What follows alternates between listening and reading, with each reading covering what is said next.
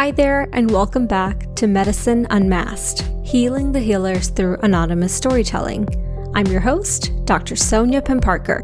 In our previous episode with the neurology resident, you might recall her sharing a heart wrenching story involving an ER doctor delivering devastating news to a close family member in a less than compassionate manner. My mom was like, I almost stood up, grabbed him by the back of his neck, and said, Try that again. But instead, she, you know, was kind of stunned and let him walk away.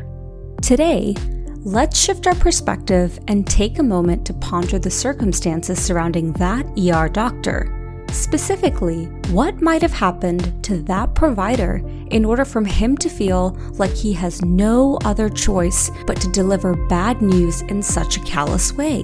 I want to believe that this doctor entered the medical profession to provide good, compassionate care to others, and it makes me wonder what circumstances or pressures might he be under that made him feel like that was the only thing that he could do? Could it be that he had been pushed to the brink by overwhelming workloads, leaving him with little compassion to spare. Perhaps he had just completed a grueling 100 hour week, and this was his last patient. Maybe his shift actually ended hours ago, but he was forced to work additional hours to support his overworked colleagues. Or it's possible that he had just come from trying and failing to save an even sicker patient and giving a terminal diagnosis somehow felt pale in comparison to the horrors that he had just witnessed. The exact circumstances may forever remain a mystery, but it brings us back to the concept of self preservation in a system that is always asking for more and more from its workers. In that vein, for today's episode, we have an unapologetically candid conversation with a primary care physician who sheds light on the true demands of a medical career and the unrealistic high expectations often placed on healthcare workers. I'm also excited to share a surprise segment on Medicine Unmasked that you'll hear about a little later in the episode. I think you're really gonna like my guest today. I'll let her introduce herself.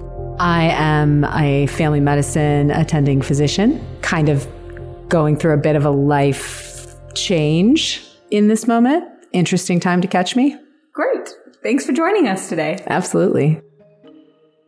It's five o'clock on a Friday, the end of a hectic day in clinic. You're a primary care physician drowning in paperwork school forms, FMLA requests, sick notes, prior authorizations, and a backlog of unaddressed lab work for your patients, as well as a constant influx of messages from patients asking you questions, requesting refills, and a whole host of other tasks. And there, in your last appointment of the day, your patient arrives with a heavy heart ready to share their struggles with depression. Your compassion compels you to listen, to be there for them in their time of need. That's why you went into medicine in the first place, isn't it? But as time goes on, you find yourself at a crossroads. The clock is ticking, and your 20 minute appointment has now stretched well past the 40 minute mark. What do you do? This scenario is all too common in the world of healthcare. The struggle to balance empathy with professionalism, to set boundaries without feeling guilty, and to manage the weight of societal expectations can be overwhelming. Staying late after work occasionally is seen as part of the job, an expression of your passion for helping others and, quote unquote, doing the right thing. Calling a patient with a new cancer diagnosis, the unnerving results of a recent brain MRI, or a wildly abnormal lab result that just cannot wait till the next day. In the hospital, it can look like staying late after a 24 hour shift to convey the results of an urgent scan, or calling to update worried family members. All of that patient communication happens outside of normal working hours. It presents as unpaid labor that is done because it is the right thing to do but often goes unrecognized and uncompensated. When it happens once in a while, it's easy to sweep under the rug as just another professional responsibility. What happens when these actions of going above and beyond become an expectation? Are you really passionate about your job? Or are you just complacent about being exploited? And to take it one step further, what happens when mass amounts of exploitation become the backbone of an entire healthcare system? That also leads me to ask the question Is medicine a career or a calling? It's been the hardest question for like all interviews for medical school, for residency, like that. How did you get into medicine is really hard, which I think is telling for where I'm at now, which I think from a medicine perspective, I would identify as a, you know, female physician family medicine trained, although I'm in a life transition now where medicine is becoming less of my focus. Um, and I'm not sure where I'm moving next.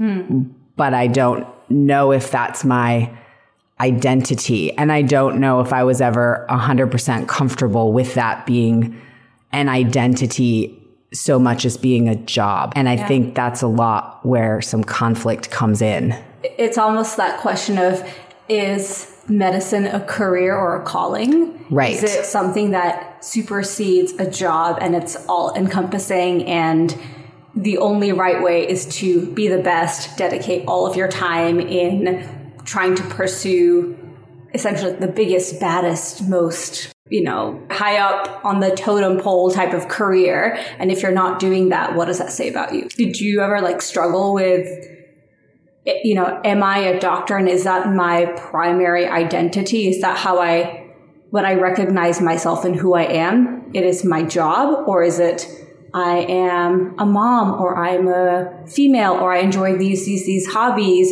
who happens to be a doctor? Right. I think that's the conflict I think that's the core of the conflict. It was very difficult for me in that transition from medical school into residency and beyond to be called doctor. I was uncomfortable with it. I, um, like in the clinic, you know, where um, medical assistants or, or other, you know, sort of staff would call me doctor so and so. And I, that was weird to me. It was weird mm-hmm. to answer to that. And um, for many years, I didn't tell people like socially what I did. Mm. Um, and sometimes I would have like a, you know, I would maybe say I'm in healthcare or something like that, or the wellness space or whatever, yeah. but I wouldn't say what I was. Because the funny thing is, when I say I'm in healthcare, people assume I'm, uh, then assumed I was like a nurse. So it was, it like shut down those questions because the minute that you say you're a physician, people like, you know, I mean, whoa, that's crazy. Or I remember one time I was at, um, like a festival and I had friends who knew what I did, some other sort of side friends, friends of friends that didn't. And so it came up in conversation and they're like, I didn't know doctors came to places like this. And I was just like, wait, oh. what? I don't know. It, so it was, a, it was an interesting sort of uh, an uncomfortable space for me. And I became more comfortable over the years because it's it is what I do and it's my job. But I think what's interesting about the calling versus the job is one of the things I struggled with is um and I think a lot of people do and I think maybe well, I'll say I mean maybe women do more. I think women do more. I'm unapologetically going to say that is that this feeling of like, since it's a calling, you should do a whole bunch of unpaid emotional labor all the time.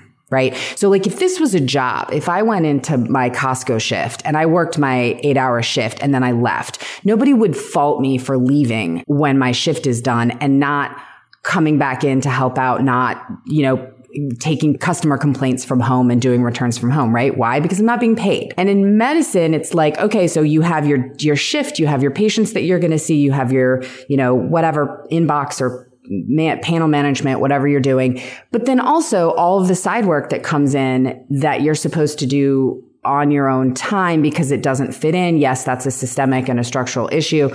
But the point is, if you push back on that and say, I don't have enough time to do this, where do I put this in my day? This feels like too much to me. People are like, well, don't you want to help your patients? Hmm. It's part of the job. It's part of the job. what you signed up for. Exactly. Like you knew this is what it was yeah. going to be. And you're like, no, wait a minute. I actually just got a job as a doctor. I got trained as a doctor, like just like I'd get trained as a mechanic yep. and fix people's cars. I, I, have a hard time with that difference. Mm-hmm. And I think that's a difference that we put on it culturally Yeah. or or society i guess is a better um, word for that but that's a problem and i think that's part of what drives the burnout that we see and part of what drives some of the trouble that we have interacting with that job is because at the end of the day, and for some people it is, I would say a calling, a thing like, I want to do this my whole life. Like I want to be seeped in this. But you know what? There's some people who do other jobs that they feel like it's their calling and they're, you know, they want to do it all the time and they, you know, but that can be any job and it's not just being a physician. And I think it's fine if that's what you want to do and you're fine spending your free time doing that. But like, I also think it's fine if it's a job. Imagine that there's a frog sitting blissfully unaware in a pot of cold water. If you were to suddenly turn up the heat to boiling, the frog would immediately sense the danger and try to jump out to escape the boiling water. But if you leave the stove on just a gentle simmer, the frog would think nothing of it. It might even look around and see its fellow frogs in the same situation, but no one else is complaining, so it doesn't say anything. Eventually, the water reaches a dangerously high temperature, but the frog continues to remain oblivious until it's too late. This story is often used as a cautionary tale, known as the frog in the boiling pot. Now, let's draw a parallel to medical training. As aspiring doctors, we embark on this journey with excitement and a burning passion to make a difference in people's lives. However, as time goes on, the demands and challenges of medical training can gradually increase, much like the heat turning up for the frog. Medicine often demands its practitioners to prioritize it above everything else in their lives, including personal pursuits, family, and friendships. The path to becoming a healthcare professional can swiftly transform into an all encompassing mission, making it challenging to recognize when the pressure starts boiling over. When all of your colleagues are in the same situation, overworked, stressed, grappling with difficult situations, trapped in the medical hierarchy, and often burdened by hundreds of thousands of dollars of debt, it can feel like there is no other option but to ignore the temperature of the water you're swimming in. And it can even feel shameful to acknowledge that you're getting close to the boiling point when there are lives on the line. So I I think anybody who's been through the training process to become a physician is well aware of how encompassing that is. And and you know, since I had to go, you know, get sciences a post-bacc in order to get into medical school, in order to get into residency, it was a really long process for me to even get in there. And and all of that is, I mean, taking five science classes at once and then working three jobs to pay for, I mean, like that's that's a different thing, but that's busy, right? And so that was busy. And then med school's busy and residency's busy. And I became a parent during late med school, you know, early residency. And it's just all that stuff. You don't have time to stop and look around and you get on. Medicine's one of those things that like you get on the escalator, the people mover, and you just, as long as you just, you kind of stay facing forward, like you'll get there. I Yeah. mean, if you're, I mean, people are always like, wow, it's so hard to be, to become a doctor. Well, it's sort of hard, but if you have the, if you have the brains to do it and the commitment to do it, it's actually not that hard. You just really have to stay between the lines and then you'll get there at the end, right? So, Yeah. so you get there, but you don't have time to look around when you're doing it. And I, I think what was happening is I, I had a just such a different life before medicine. I was a very different per, not different person. I'm the same person, but I lived outwardly a much different life. I kept having to take things out in order to add more medicine in, more knowledge or more, um, or more of the way I structured my days, right? There just wasn't enough time, right? I, and then I on add to that momming, right? Like I had to be a parent and a doc. There's no more room. There's not even enough room to be a parent and a doctor. Even being a parent can be such an all encompassing identity, trying to cram in a whole other life, which is medicine, which already is all encompassing. That must have been so challenging. Right. But at the same time, it's just what everybody did. It's what Yeah. all of my other female colleagues were doing. Like, it's just what we do. And so I don't know any different. I became a parent in this world. And so I don't know what it's like to not be like, okay, in two weeks, my rotation changes and I'm going to be working nights. And how am I going to do childcare? And who's going to take care of my kid? And how am I going to pick him up? And, you know, the clinic thing of like, I'm going to get charged a dollar a minute from, you know, from after care if I don't get out of here and there by six. And okay, it was, you know, all those, like, that's my only frame of reference. And, you know, but like, Like there was a late admit and now you get charged because your kid had to stay behind. right. For and they're sitting there and they're mad at me and I'm mad too because I certainly would, you know, but it's just, that's all I've known. And, um, and so to do that, I mean, you know, and even just like being a mom, like on a, just a sidetrack, I mean, like I missed my kid's first birthday, first steps. For, I mean, you know, like I missed all this stuff because I was working, you know, between 80 and 100 hours a week for a long, long time. And it's not that that's good or bad. That's a way to do it, but it's just that's the way it was for me. And so, anyway, having that, having doctoring, there's not enough time for anybody to have their own identity in that, you know, or you can, but you're, you just have to give something up somewhere, right? There's so many hours in a day. So that's what I mean. Like I sort of just pushed that other stuff because in the moment it wasn't important. It was more important that I parent and that I do my job. Um, and so what happened, I, I in medical school, first year of medical school, kind of had the feeling like I might not be in the right place. Um, I just came out of it. I'd already been in the uh, working world in the a different life for many years before I went back to medical school. And so when I got there, that structure felt really weird to me, right? It was just it is weird. I'm I'm sorry, but the way we train is so weird. I had bosses, air quotes, uh, senior residents or attendings or fellows or whoever, they had literally never been out of school in their entire life. And they don't know how to manage it. I mean, they might be really smart in their medical stuff, but they don't know how to manage a team. They don't understand like working dynamics with other people, or at least that's the sense I got. The the demeaning nature of, you know, I got yelled at for leaning against the wall when I was 34 weeks pregnant by an OB resident because I had been on all night and I was exhausted and and hadn't eaten and was tired and I literally got yelled at for being disrespectful to the team and the patients for leaning against a wall.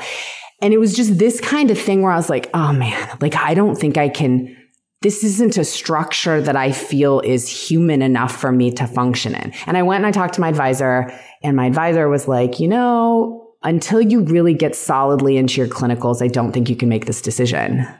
Hmm. So I stayed, and that was in my sort of first, second year of medical school. And then by the time I had time to look around again, I had a baby on the way and I was super in debt. And I was like, well, this is the only way I can go forward. And there are things I like about it, tons of things I like about it. Don't get me wrong.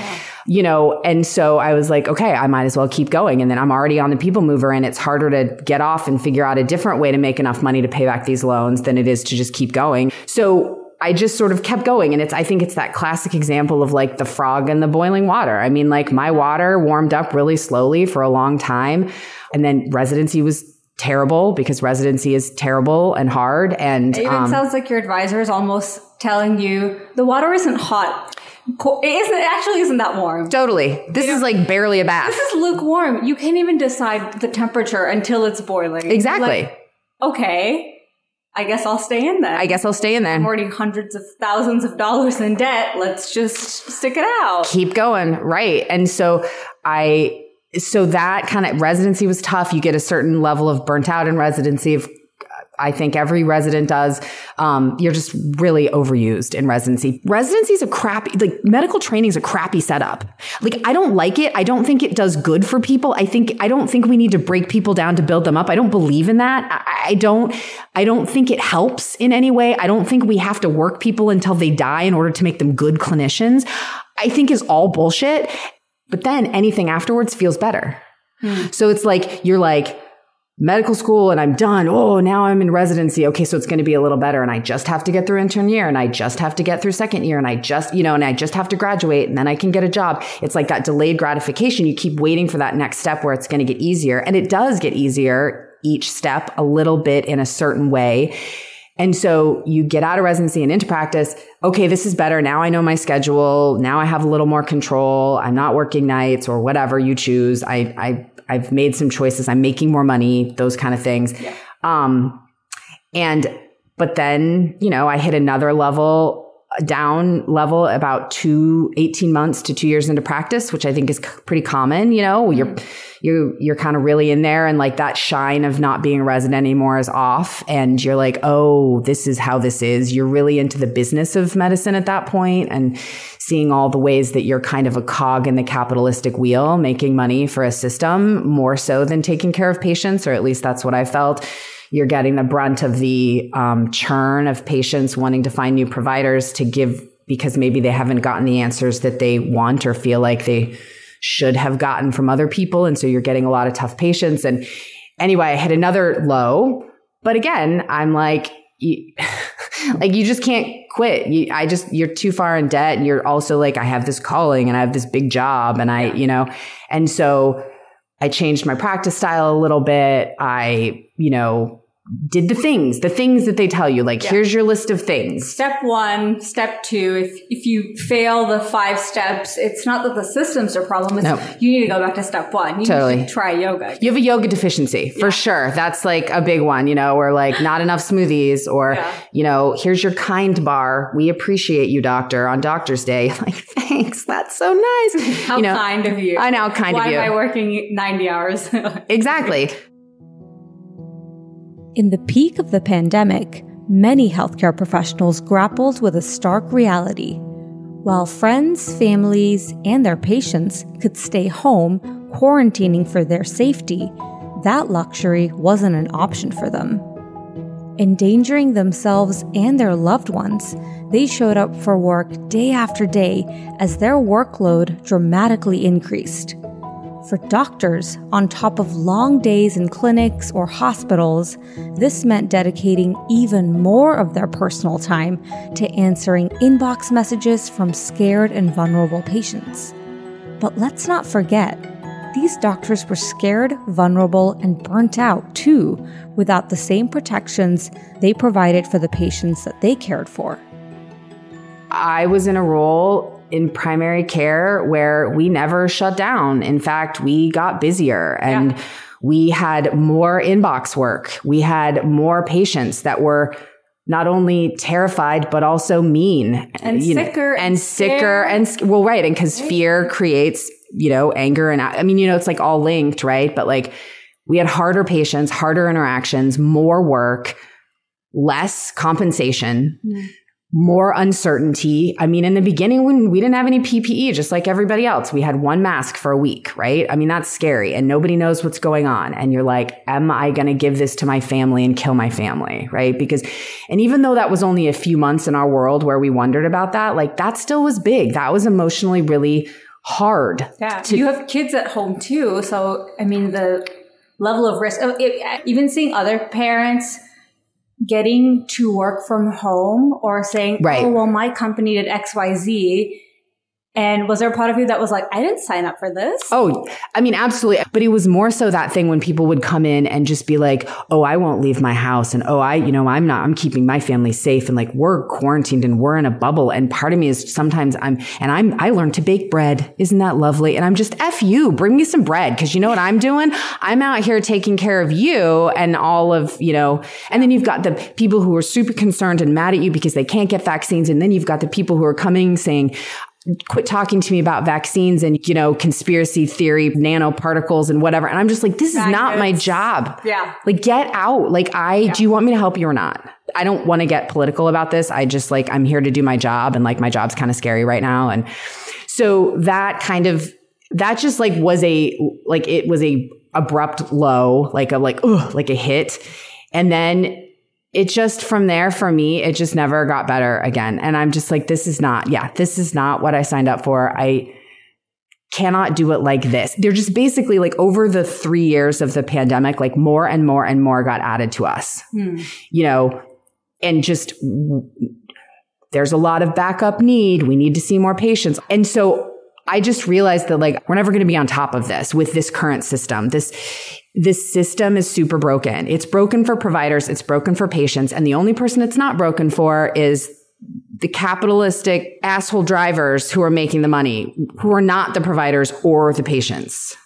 And that's the only people who are winning. And I'm like, I don't want to work. I don't want to do that. I'm not here to make people money. And to me, the American medical system certainly isn't retaining providers. I hit a very, very, very low point, my lowest emotional point I've ever been in my life, thinking and feeling in ways that I never have before. And I, it was scary to mm. say, like, I would rather, like, just think about not being here than getting up and going to work every day and doing this. And it was really dark. And I couldn't spend time with my family. I would come home. I'd already cut my hours a lot. I, as much as I could anyway. I mean, I was working part, air quote, part time for the system, which is really still 50 hours a week, right? But it's part time. So unpaid. So, you know, 25 hours of those plus a week I'm not getting paid for.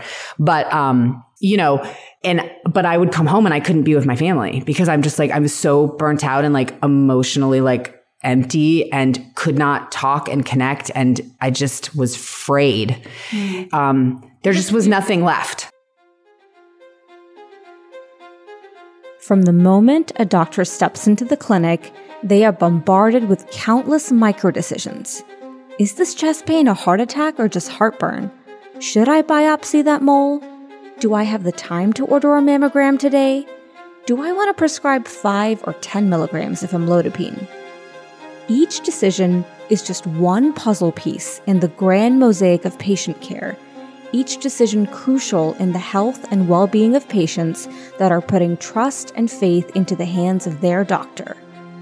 While seemingly minor on their own, the cumulative impact of these micro decisions can significantly shape patient outcomes and overall care. But here's the thing with each decision, the mental toll adds up. The amount of decisions required by a doctor to make in just one day can seem overwhelming and almost superhuman. The weight of constant choices can lead to something called decision fatigue, a type of cognitive exhaustion that impacts our ability to make sound judgments. So micro decisions are like not the big decisions like I don't know, even like like what am I going to do with my life, but more like every day I wake up, what what clothes am I going to wear today? What am I going to eat? What am I going to eat for this? And then what am I going to feed my kid and what like basically every move we make throughout the day is a micro decision.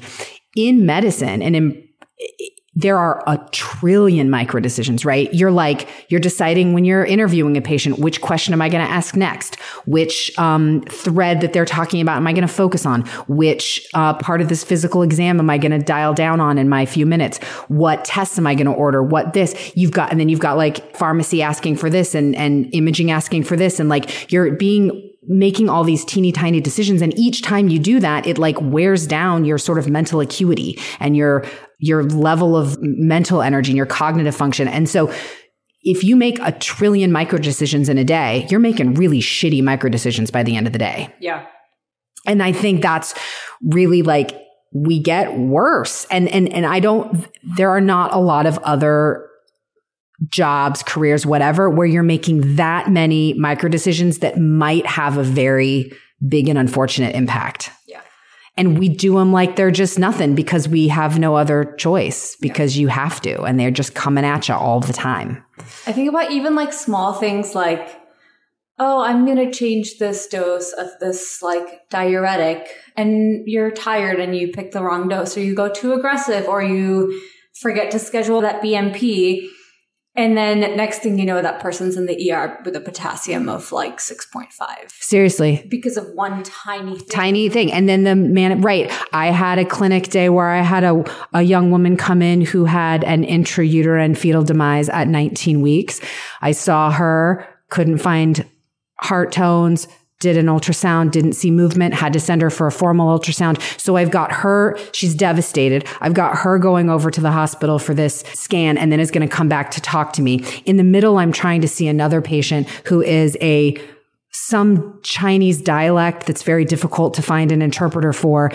I misread their age which means I misread their A1C goal, which means I give them a completely wrong plan for their medication that I don't think they understood anyway, because I think that the interpretation was not going very well.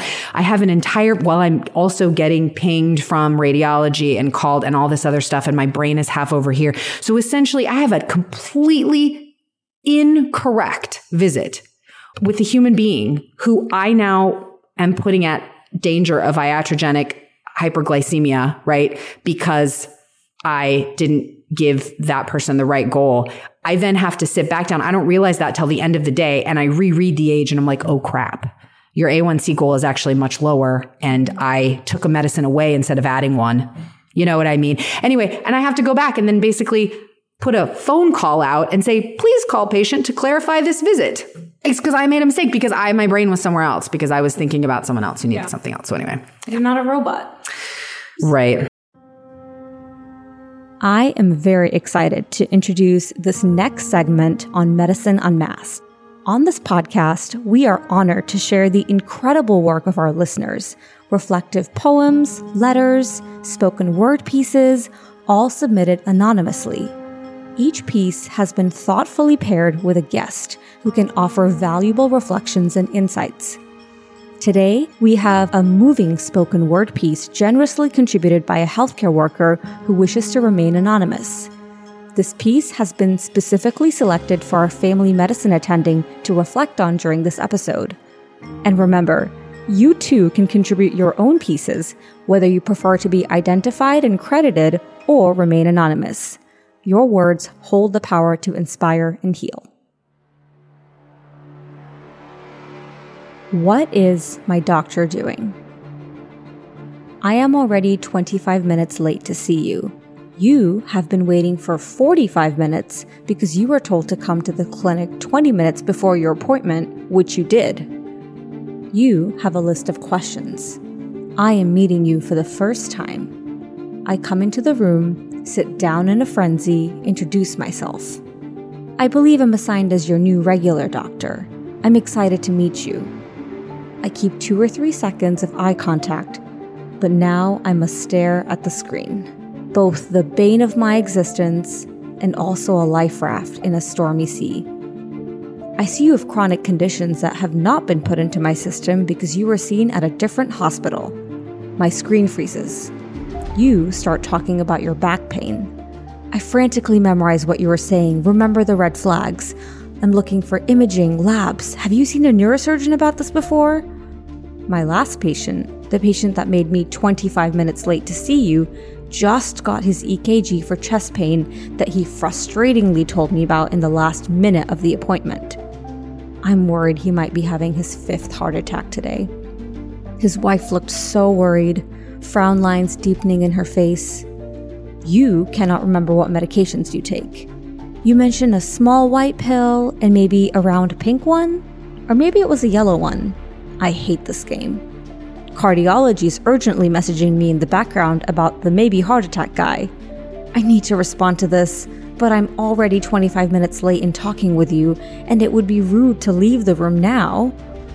I continue listening to you while also trying to figure out what cardiology wants.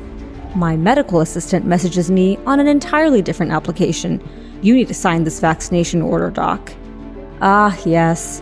Now I remember I have a three year old screaming in the room next door, next in line. Pharmacy calls. An entirely different patient is downstairs and needs a refill now. The refill request came yesterday to my inbox. I remember asking my patient to give at least seven days advance notice before an opioid is refilled. The patient has decided to show up to the pharmacy before I've even seen the refill request. I keep getting called by the pharmacist. Pharmacist messages, patient is angry, has been in the lobby for 20 minutes. Can you just sign it real quick? No, I cannot sign this real quick. You're mentioning something about a car accident when you were 12 when you were hit by a drunk driver that causes chronic, severe back pain. I want to be sympathetic. I want to hold your hand and ask you how you're coping, but instead, what comes out of my mouth is, Oh, I'm so sorry. As the word sorry leaves my mouth, I have just signed the order that cardiology wants. I am not even in your medical chart right now. I hate myself.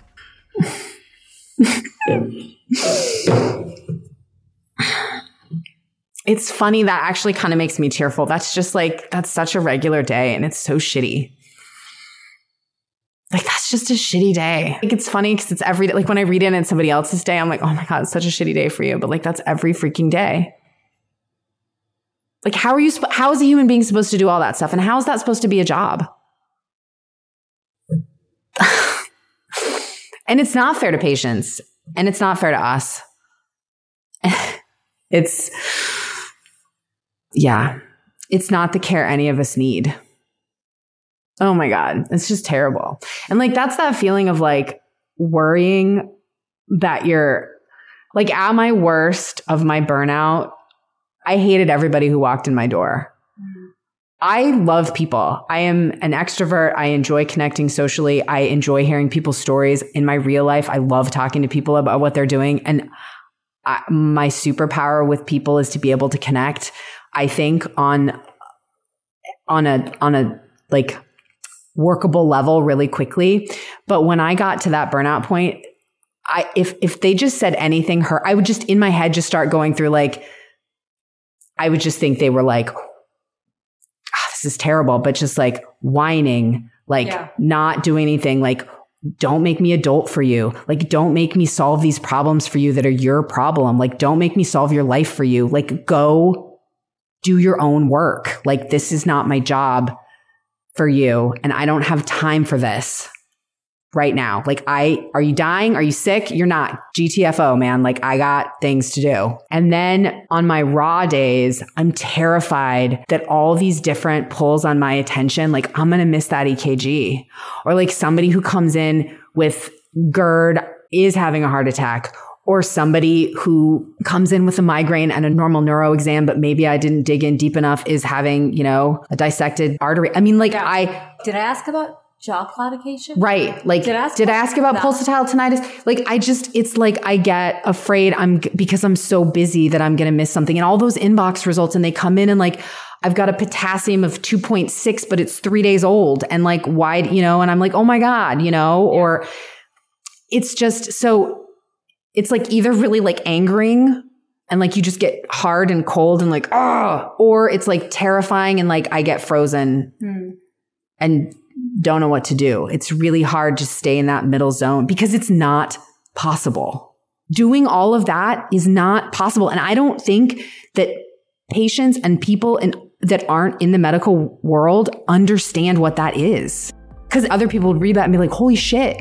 And I think any physician is going to read that and be like, yeah, normal day. Thanks for listening to Medicine Unmasked Healing the Healers Through Anonymous Storytelling. As always, I'm your host, Dr. Sonia Pimparker. We've got a lot of anonymous voices lined up for you on this show, and they're not holding back all of medical school and residency is performative. Every every aspect of it is. And then to top on that being like, oh, my attending just made a homophobic comment or a racist comment and I have to just sit here quietly and take it because if I don't, I could not graduate. So it creates a spiral where you're like like if I say something, it could ruin my entire life, my career. And the whole time he would still like tell us, all of us, it didn't matter, you know, if, if you're cleaning the room, if you're a physician or the RT, that it was conspiracy and it wasn't real. And basically everything he can do just to, to gasp for air. But like you're in an ICU, it's like just like round, say all these horrible things and horrible plans for these horribly sick patients. Cool. Next one. And you go next, and you go next, and you go next but you're like never the person that sticks around and has to deal with the like consequences of that information that you just told these people. Do you enjoy writing reflective pieces such as poems, letters, or spoken word, just like you heard today? Do you want your work to be shared on this podcast for another anonymous healthcare worker to experience and reflect on? If so, send us a message on our Instagram at Medicine Unmasked or on our website, medicineunmasked.com. Don't forget to include if you want to stay anonymous or if you want your work to be credited. Join us next time on Medicine Unmasked. Take care. Medicine Unmasked is production of Unmasked Studios LLC. The opinions shared on this podcast are solely of those anonymous guests and do not represent the views of all healthcare workers, any specific organization, employer, healthcare system, the host, or Unmasked Studios LLC.